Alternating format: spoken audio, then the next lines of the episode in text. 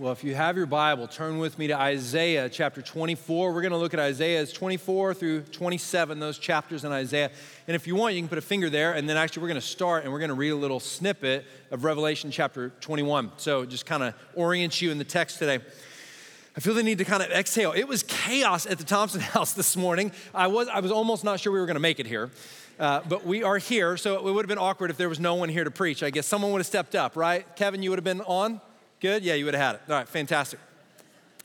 So we made it. It was a it was a fun weekend at the Thompson House this weekend. So my sister from Dallas was in town. Kinley, our oldest, turned seven years old tomorrow. Can y'all believe that? Seven years old, and everyone always tells us, "Don't blink, you'll miss it." Kind of, we are trying very hard not to blink, but it happens fast. So she's turning seven tomorrow, and uh, my sister has a really special relationship with our kids, and we love that. And so she took Kinley to New York City for uh, Lion King and tea at the Plaza Hotel, and I don't even know what else, I'm sure. So they got back about midnight last night. I have not gotten the full story. We felt the need uh, when we talked about this plan with my sister to sit Kinley down and have a little discussion with her because New York City is just a little different than Dillsburg. just a touch right? And so, you know, when you're sending your kid off, even with someone as trustworthy as my sister, when you're sending them off uh, to something, that, uh, just a framework, a context that is just so different than our little farmer's fair Dillsburg, uh, you know, you feel the need to have a little discussion about like, hey, you know, Kinley, there's taxi cabs and there's people and candy stores and stuff everywhere. And don't just go running out in the street because you see shiny objects, all right? So, you know, we're having this conversation about the uniqueness. And it's all prompted by the fact, that whole discussion is prompted by the fact that we recognize that the city where she's going is very different than the city in which she lives now. And we just felt the need to prepare her for that. Well, I want to tell you about another city. If you, if you have your finger in Revelation 21, God describes a city there for us that is as much different as Dillsburg is from New York. The city God describes, the city that He will one day establish in the world is immensely different from the city in which we live. So here's what I want to do. I want to read this to you. We're going to read about 18 verses. And I just want you to kind of settle in and get comfortable. And my goal is not that you'd follow along with me in the text, although you can do that. My goal is that you would visualize what it is. He's going to paint a picture for us, John, in the book of Revelation, of this heavenly city, this new Jerusalem. And I want you to see it. I want you to see if you can't picture in your mind this description that John is going to give to us of this heavenly city. So here it is Revelation 21, 9 to 27. And just listen. If it helps, you can close your eyes. I sometimes that helps me picture things. Revelation 21, starting in verse 10, actually, he says, uh, This angel carries John away in the spirit to a great high mountain and showed me, he says, the holy city, Jerusalem, coming down out of heaven from God having the glory of God, its radiance like a most rare jewel, like a jasper, clear as crystal. It had a great high wall with 12 gates, and at the gates, 12 angels. And on the gates, the names of the 12 tribes of the sons of Israel were inscribed.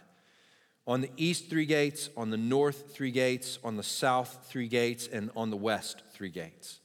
And the wall of the city had 12 foundations, and on them were the 12 names of the 12 apostles of the Lamb.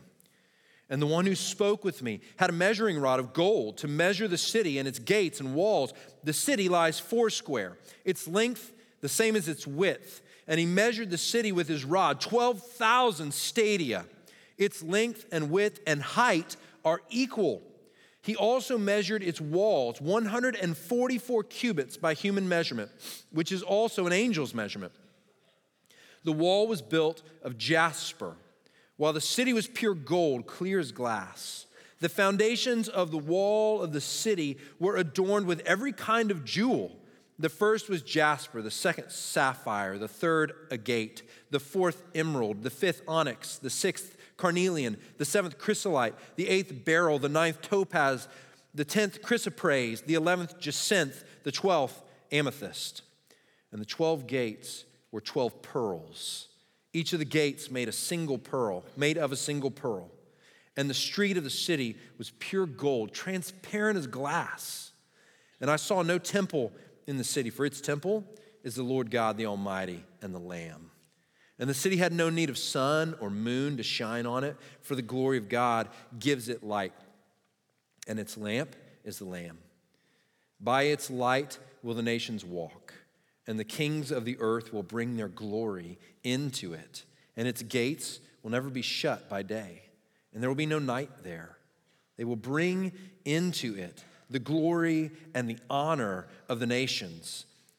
But nothing, nothing unclean will ever enter it, nor anyone who does what is detestable or false, but only those who are written in the Lamb's book of life. That's an awe inspiring description, isn't it? I mean, if you can picture, if you can get that in your mind, what John is saying is God is revealing to him the city that he is going to establish in the world that will be the last city, the final city, the city to end all cities. It will be the place where God's people dwell for all eternity. Now, we could spend our entire time just kind of dissecting what we saw there in Revelation 21, I had to go on, this can be your little task for the week. I had to go and do Google image searches for all of the jewels that will be in the walls of this city when it comes, because I didn't even know what half of them were. Beryl, a gate, no one knows what agate is. You didn't know what that was, did you? Right? I mean, and I'm talking every color of the rainbow, every shade of every color, sparkling and shining and gleaming in brilliance will cover the entire wall. The thing that stands out to me is just the immense size of the city. So I had a little fun with Google Maps this week. Uh, I'm gonna show you, I'll show you a Google map. So if you want to know what 12,000 stadia wide and long and high is, by the way, the city is as high as it is wide. How does that work? Right? 12,000 stadia equals the distance from New York City all the way over to Sioux Falls, South Dakota and then all the way down to Monterrey, Mexico, and Google Maps won't let you drive across the Gulf of Mexico. So we had to go up there and all the way back to Miami, and Miami all the way back up to New York City. That's how big the city, the New Jerusalem coming down out of heaven, will be when God establishes it. It's massive. So when I say that as different as New York City is from Dillsburg, PA, I want you to believe me when I say that the city that God is going to establish when he comes and returns for his own is going to be immensely different from anything we have ever seen or known in this earth. New York City's a big city, but not compared to this. This will be a city that's one city, half the size of our country. It is immense at every turn. I just want you to get a picture of that. Now, what does this have to do with Isaiah? In Isaiah chapters 24 through 27, now you remember that starting in chapter 13 of Isaiah, if you've been with us on this journey, I should say, then you might remember that in chapters 13, starting in chapter 13, God begins to say to all the nations that surround Jerusalem what he's, how he's going to judge them and why he's going to judge them because they've been wicked, because they have rebelled against him, because they haven't, they haven't come to him as the one true God. And he has a lot to say about their actions. And so in chapters 13 and 14 and 15 and following, he's got a lot of hard things to say to all these nations. Well, the end of that section is this section that we're going to look at today. Chapters 24 through 27 in the book of Isaiah serve as the pinnacle of this section of the book of Isaiah, where after saying all these things to the nations about the, the things that he is going to do in judgment of their wickedness, what he's now going to do in chapters 24 through 27 is he's going to sum up everything that he said in these chapters by telling us a tale of two cities. He's going to say there is a city of the world and there is a city of God, and they could not be more opposite of one another. And as Isaiah unpacks that for us, what he's going to declare is the city of God that he will bring out of heaven, the thing we just read about in Revelation 21, is going to replace the world's city. It is going to replace the world's city, and it will be the home of all God's people for all eternity. And he wants us to see this. And by comparing or contrasting these two cities, he's begging us to ask a question. Isaiah is begging us to ask a question which of these two cities does my life as I live it right now, which one am I being prepared to live in? Or maybe to put it another way, if God were to examine your life, would it look more like a life that is comfortable in the city of the world Or would it look more like a life that is comfortable and at home in the city that God will one day establish? So that's the question for us today as we look at these texts. It's four chapters, so I'm not going to read every verse to you, but I just want to walk you through. If you picked up the sermon notes on your way in, you notice there's only two points on it. It's this is what the world city is like, and this is what God's city is like. I just want to share a few things with you from these texts, from these chapters, about what those cities are like so that we might get a taste of it, so that we might begin to live our lives as a preparation to be citizens of God's city. It would be good, do you think, to be prepared to be citizens of God's city? Yes? So let's, be, let's begin to prepare ourselves by understanding then what these cities are like. So, just a couple of things. I mean, again, there's so much we could say here, but a couple of things we want to say about the world's city to start with the one that will be contrasted to God's city. He calls it the lofty city at one point. If you were to read all these chapters, you'll see a number of titles given to this city. We're calling it the world city. He calls it the lofty city, one that is arrogant. But there are two things I want you to see. The first is this super simple the world city is destined for destruction. It is destined for destruction. In fact, that's pretty much everything he has to say about this city in chapter 24. Look with me at just a couple verses in chapter 24 of Isaiah. Chapter 24, verse 1 says this Behold, the Lord will empty the earth and make it desolate, and he will twist its surface and scatter its inhabitants. And then look down at verse 17 through 20. So that kind of sets us up then for the rest of the discussion, where in verse 1 he's saying, I am going to make this, this city, this earthly city, I'm going to make it desolate with my judgment. And then in verse 17, terror and the pit and the snare are upon you, O inhabitant of the earth. He who flees at the sound of the terror shall fall into the pit, and he who climbs out of the pit shall be caught in the snare. For the windows of heaven are opened, and the foundations of the earth tremble. The earth is utterly broken. The earth is split apart. The earth is violently shaken. The earth staggers like a drunken man. It sways like a hut. Its transgression lies heavy upon it, and it falls and will not rise again. The most important thing to remember about the city of the world is that it's destined for destruction. So perhaps we might think, uh, if we find ourselves thinking it's wise to say, I, I really love the things of the world. Now, by love the things of the world, I don't mean love people in the world so that they might know God and walk with Him and find joy and fulfillment. I don't mean that. I mean loving the values of the world, the things that oppose God. And when we love those things, perhaps we've been thinking that we've got to, it, it maybe is just an issue of God's going to bring a city and there's going to be this other city, and I can kind of choose, and maybe even the city of God is better, but maybe this is like 1A and 1B. And if I'm choosing this one, the city of the world, it won't be that bad. It just won't be as good. But what God is trying to warn us about here is to say, no, no, no, it's not just an issue of a better city versus a lesser city, right? It's, it's an issue of a city that will live and exist forever versus a city that will be utterly destroyed. This is not a safe place to call home. It's not a good idea to call home the city of the world. That's what he's trying to warn us about. The second thing he wants us to see about the world's city, in contrast to his city, is that its primary value is self indulgence its primary value is self indulgence. Or to say it maybe another way, is that in the, in the world city, you never have to deny yourself anything. Any desire you have should be fulfilled immediately. And the chief sin, the chief wrong in the city of the world is to ever tell anyone that something they want is not something they should have. Does that sound familiar to anyone? Listen to chapter 24, verses 7 through 9. He says this The wine mourns, the vine languishes, all the merry hearted sigh. The mirth of the tambourines is stilled, the noise of the jubilant has ceased. The mirth of the lyre is stilled. No more do they drink wine with singing. Strong drink is bitter to those who drink it. And then in verse 10, he says, The wasted city is broken down.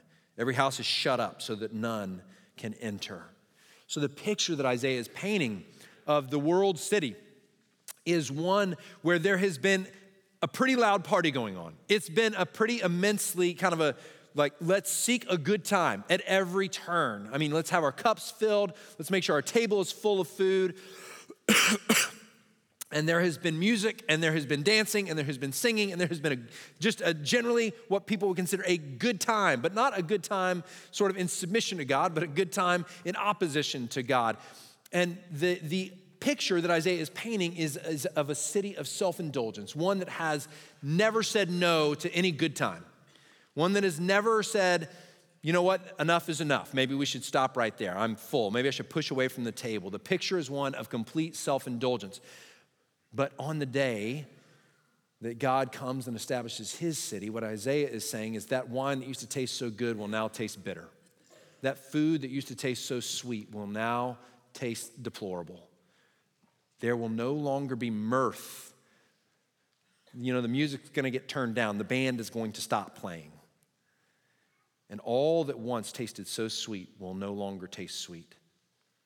Because when God comes and establishes his city, it will be revealed how foolish the values of the city, of the world, have truly been. So we said that the question that Isaiah is trying to get us to ask is Is my life and the way I'm living it now, is it preparing, which city is it preparing me to be a citizen of? Is it revealing that I really am more a citizen of the world city?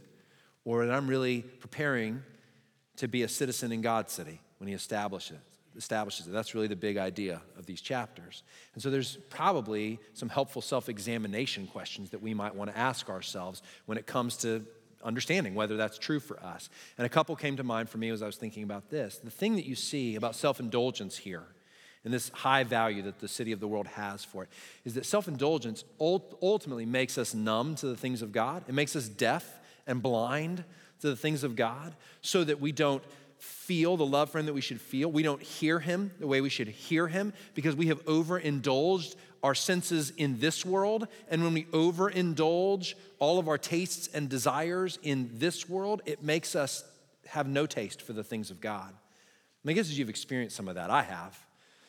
You know, and so that's what he's getting at with us. So here's a helpful self-examination question is when's the last time you heard God say something to you? That's a simple question, right? When's the last time you went to prayer? And I hope you know that prayer is a dialogue, not a monologue. I hope you know that it's supposed to be something where God speaks back to you. If His Spirit lives within you, He always speaks in agreement with His Word, never in opposition to the Bible, His Word, but He speaks. God intends to speak to us words of comfort, encouragement, words of correction, variety of things. Words of reminding us, You're my son, I love you. You're my daughter, I love you. Words of correction, that's wrong. Don't, don't do that anymore. Stop, move the other direction, right? That, God wants to speak to you in your times of prayer. So I find it to be a helpful question to ask myself when's the last time, if I expect God to speak to me, when's the last time that I heard Him speaking to me? And if I haven't, is it because that I have overindulged? I've overindulged and made myself numb to the things of God, overindulged and made myself deaf to the voice of God in some ways. It's not an irreversible, it's not an irreversible condition, okay? But it is something to pay attention to. The second question I think that's helpful to ask upon examination of whether I'm embracing the values of the world city is when's, how am I doing in my practice of spiritual disciplines that involve denial, that involve self denial? Two, the most, two most obvious ones are the practice of Sabbath rest and the practice of fasting. Both of those biblically, when you just, you just read the New Testament in particular, it seems pretty evident that these are things God expects followers of Jesus to do to practice Sabbath rest, to put away work, and to say, Look, I know that I work hard. I, I work to provide. I work because God made me to work, designed me with skills. In fact, work is good. But He also designed me to need rest. And He calls me to be intentional about creating rest in my regular rhythms because when I rest, I'm reminded that ultimately, as hard as I might work, I'm not the one that ultimately provides for me. Ultimately, it's God who provides. And when I stop working, perhaps others are getting ahead in my career track. Perhaps they're outpacing me in excellence because they're working. And I'm saying, I'm going to stop and trust that God is God. He's on the throne. He will provide for me, He will make a way. And I don't have to work myself into that provision. So, discipline of Sabbath rest is really a discipline of denial. So is fasting, right? You can fast from a lot of things. Food's the most common one. So perhaps you partake of fasting. This is just an expectation that the people of God would fast regularly as a rhythm in their life, that they would fast from food or perhaps from entertainment, perhaps from, you know, any number of things.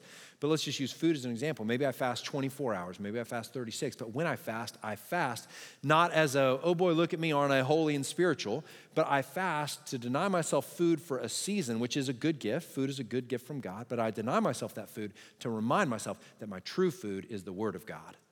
My truest bread is not physical food. My truest bread, the thing I need most to flourish and to be nourished, is God's Word spoken into my life and obeyed in my life. That's the food that I truly need. He is my bread. When I partake in fasting, that's what I learn, right? So, those two self examination questions, if they're helpful, utilize them. When's the last time I heard God speaking to me directly about something? And how am I doing in my disciplines of self denial? Am I practicing them? Is there regularity in those? So, I want to spend most of our time not talking about the city of the world, amen? We're talking about the city of God. So let's talk about a few of those, okay? So hopefully we see the world city at least somewhat clearly. Now let's look at God's city. And I want to share a few things with you that the text shows us about God's city that are just so good. The first one is this is that God's city will be the home of people from every nation. Look at chapter 25, verse 6.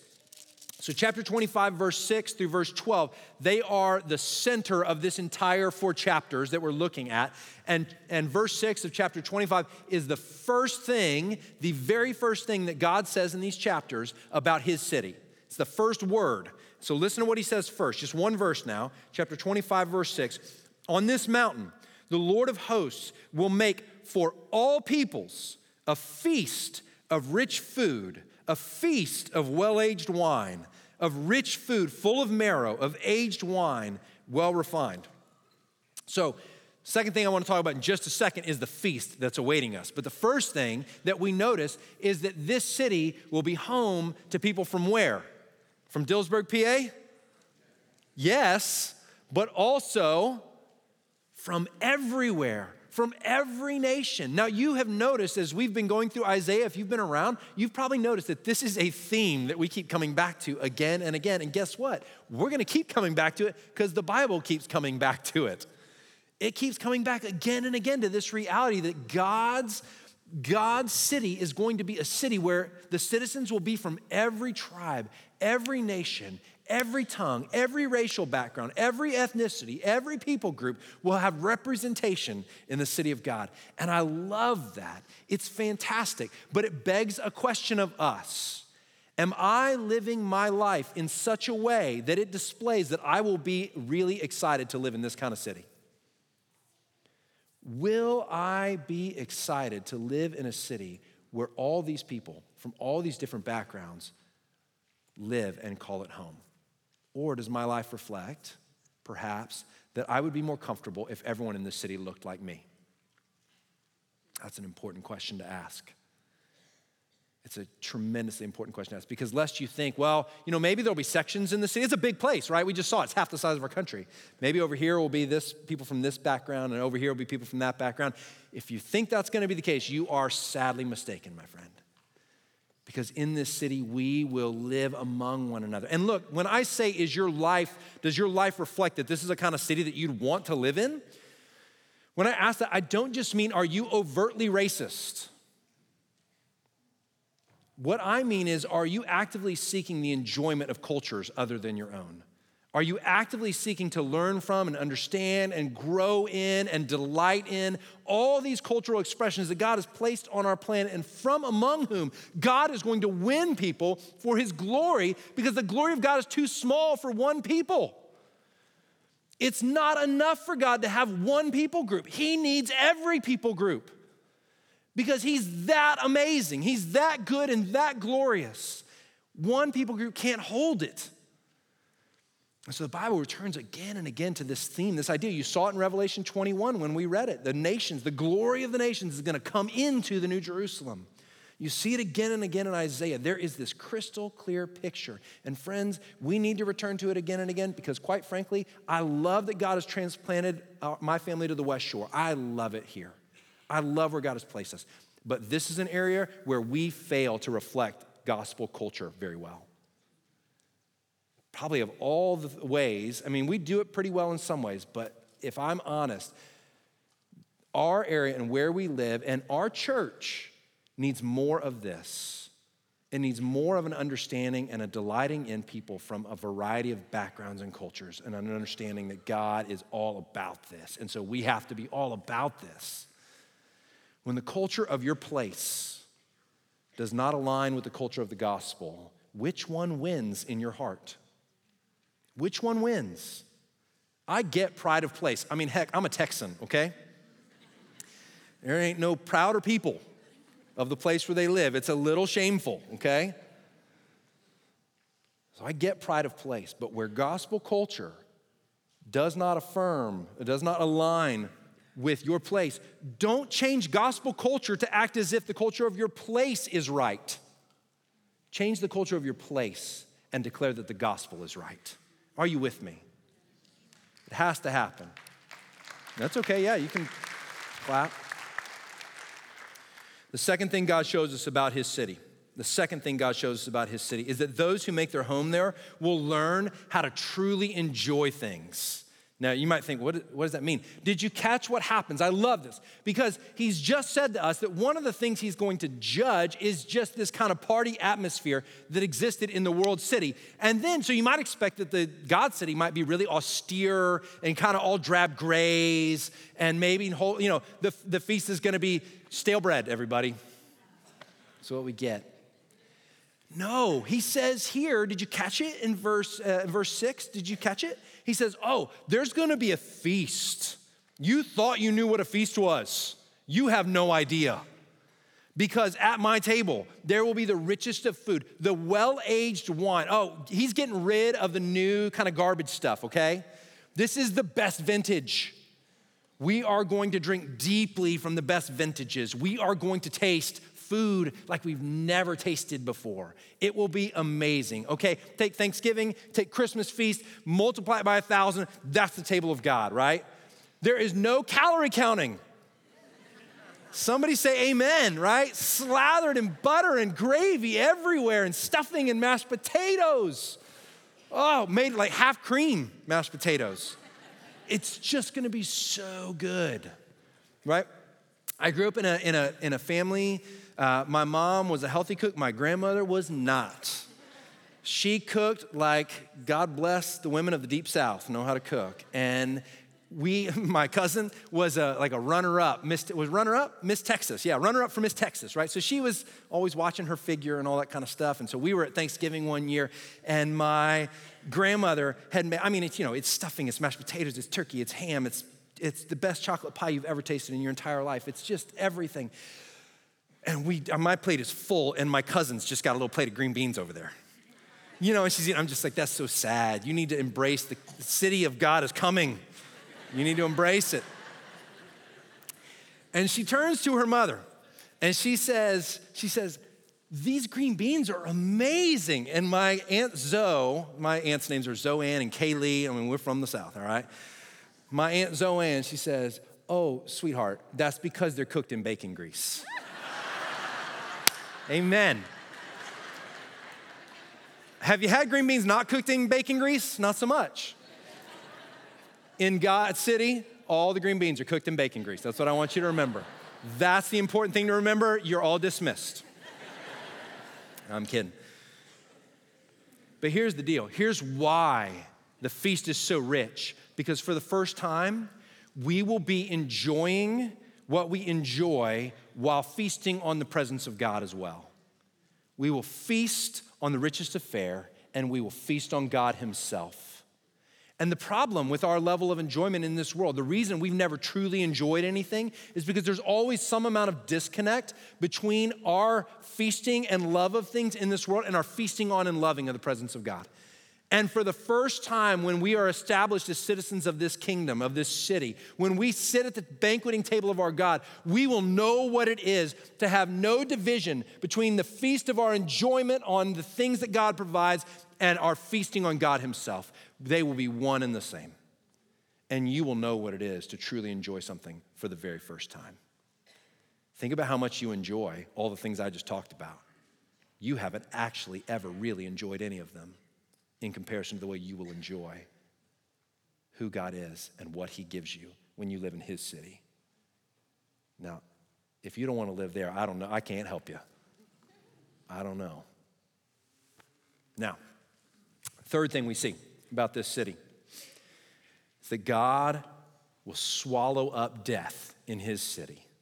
Listen to chapter 25, verses 7 and 8. And he, God, will swallow up on this mountain the covering that is cast over all peoples, the veil that is spread over all nations, which makes us go, okay, well, what's the covering? What's the veil that he's going to swallow up? He tells us in verse 8, He will swallow up death forever. And the Lord God will wipe away tears from all faces and the reproach of his people. He will take away from all the earth, for the Lord has spoken. I love that. The Lord has spoken. And when the Lord speaks, it is so. Right? I mean, I'd say things all the time, nothing happens. Kenley, clean your room. 20 minutes later, nothing. Right? Not the way it is with the Lord. The Lord speaks and it is so. And what the Lord declares here is that in his city, death will be swallowed up forever. Now get this because it's amazing, right? Think about in the in the city of the world, death runs rampant. It has its way everywhere you turn, in every city, in every alley, on every street. It has its way. Think about how much we do, how much you do on a daily basis to protect yourself from death, to prolong death, to keep it at bay, to make it further out and away from you.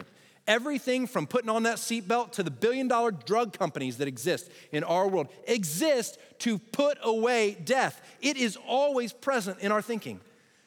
If you were to count tomorrow the number of things that you do to try and prevent or put death a little further out, my guess is the total is going to be well over 100 things. From the vitamin you take in the morning to choosing to drink that healthy shake rather than have the bacon in the morning, right? You are attempting, it's not bad, none of that's bad, by the way. You are attempting to put death further out. It's so present and it wreaks so much havoc that we cannot possibly fathom what it will be like when it's no longer a consideration. But in the city of God, you will never again think about death because God has swallowed it up.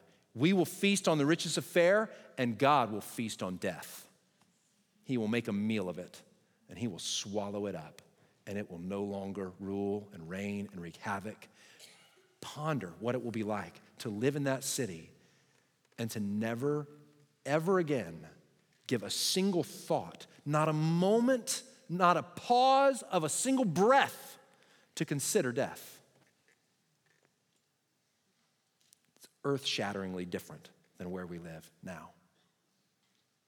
There's one more thing I want you to see that God says about his city, and it's this. Those who make their home in God's city will no longer be belittled for believing that what God says is true.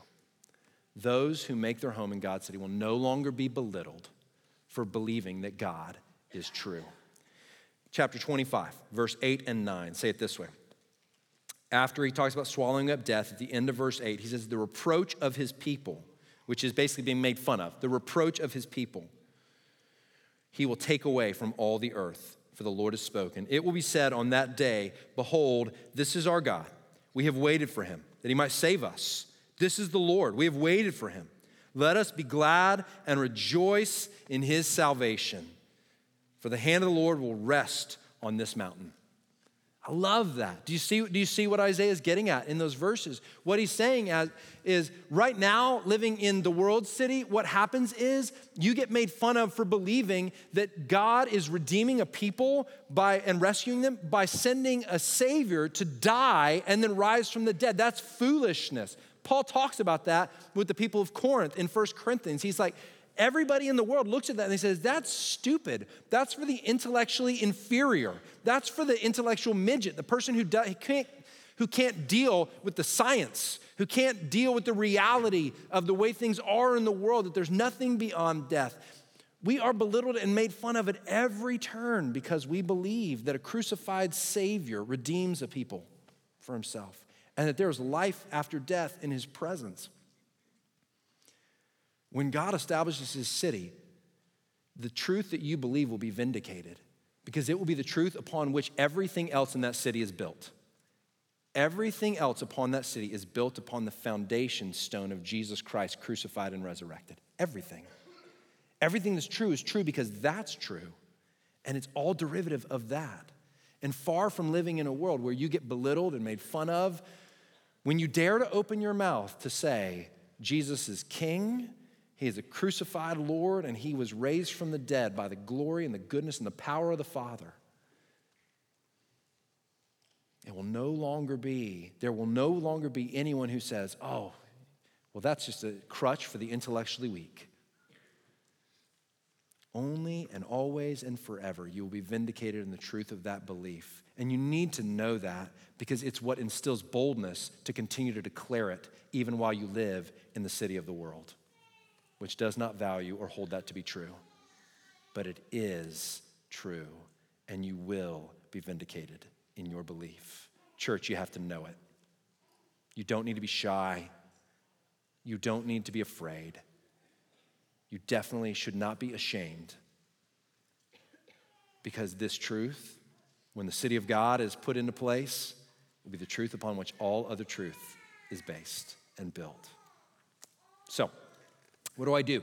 What do I do between now and the time that God brings this city? I mean, we're living in the city of the world. It will be replaced by the city of God. What do I do? Well, Here's what I want to tell you. Chapter 26, verses 7 through 9 gives us an answer to that question. So, just a little bit further down, further forward, chapter 26, verse 7 says this The path of the righteous is level.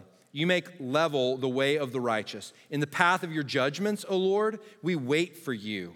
Your name and remembrance, or some versions say your name and your renown, are the desire of our soul. My soul yearns for you in the night. My spirit within me earnestly seeks you. For when your judgments are in the earth, the inhabitants of the world learn righteousness. What Isaiah is telling us is well, how do we wait? Like, how do, what do I do until the city of God comes? And the answer to that question is walk in the paths of the Lord, seek Him, pursue Him with everything you've got. Be about the, the values and the attributes and the character of the city of God that will come one day.